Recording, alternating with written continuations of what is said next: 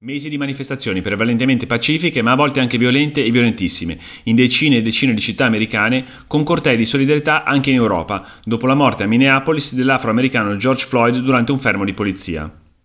La protesta non si è praticamente mai fermata, anche alimentata dalle parole poco concilianti del presidente Trump.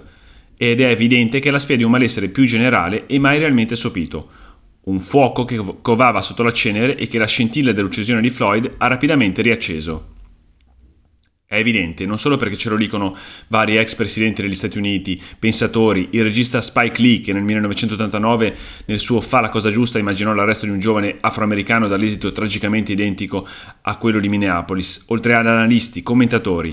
È evidente perché ce lo dice la storia degli Stati Uniti, che al di là dell'oceano qualcosa non va nei rapporti fra bianchi e neri, e lo dice anche la storia recente.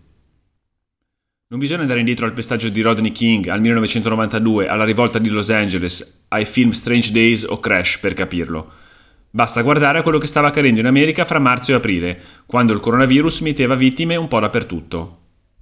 Ma in modo diverso, in strati di popolazione diversi, colpendo in maniera impressionante le minoranze. In Michigan gli afroamericani sono appena il 14% della popolazione, ma hanno avuto il 32% dei casi di coronavirus. In Texas stanno morendo a un ritmo più elevato di un terzo rispetto alla loro incidenza sulla popolazione dello Stato. E in generale, negli Stati Uniti, quasi il 60% delle vittime della Covid-19 erano neri. Ne hanno scritto in tanti, dall'inglese Guardian agli americani Washington Post e Politico, anche provando a spiegare le ragioni per cui tutto questo accade. Perché gli appartenenti alle minoranze etniche Fanno molti dei lavori più a rischio contagio, per esempio addetti ai magazzini o alle consegne, secondo l'Associated Press oltre il 60% sono persone di colore, perché hanno livelli di reddito generalmente più bassi, dunque hanno un minore o nullo accesso alle cure mediche, che è un problema enorme e ha probabilmente contribuito a mettere l'America nella situazione in cui è ora. Soprattutto neri e ispanici sono stati colpiti tantissimo, e anche per questo sono comprensibilmente infuriati, perché non sono potuti scappare dal virus. Due approfondimenti del New York Times, pubblicati nella seconda metà di maggio, hanno analizzato che cosa è accaduto nella Grande Mela allo scoppiare della pandemia dal punto di vista demografico.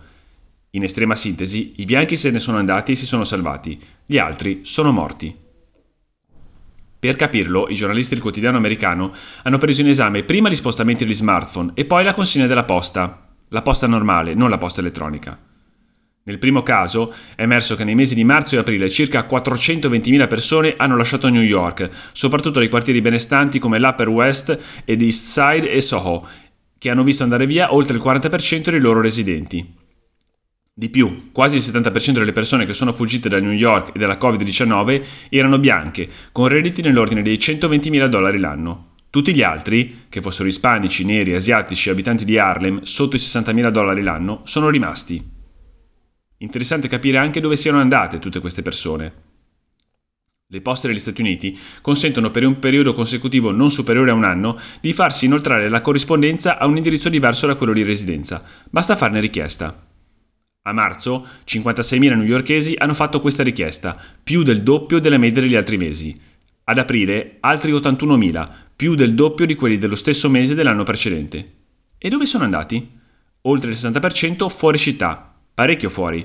Non solo il Connecticut o gli Hamptons, ma pure Miami, la Florida, il Texas, la California, Los Angeles, San Francisco. Ovunque, bastava che non ci fosse il coronavirus.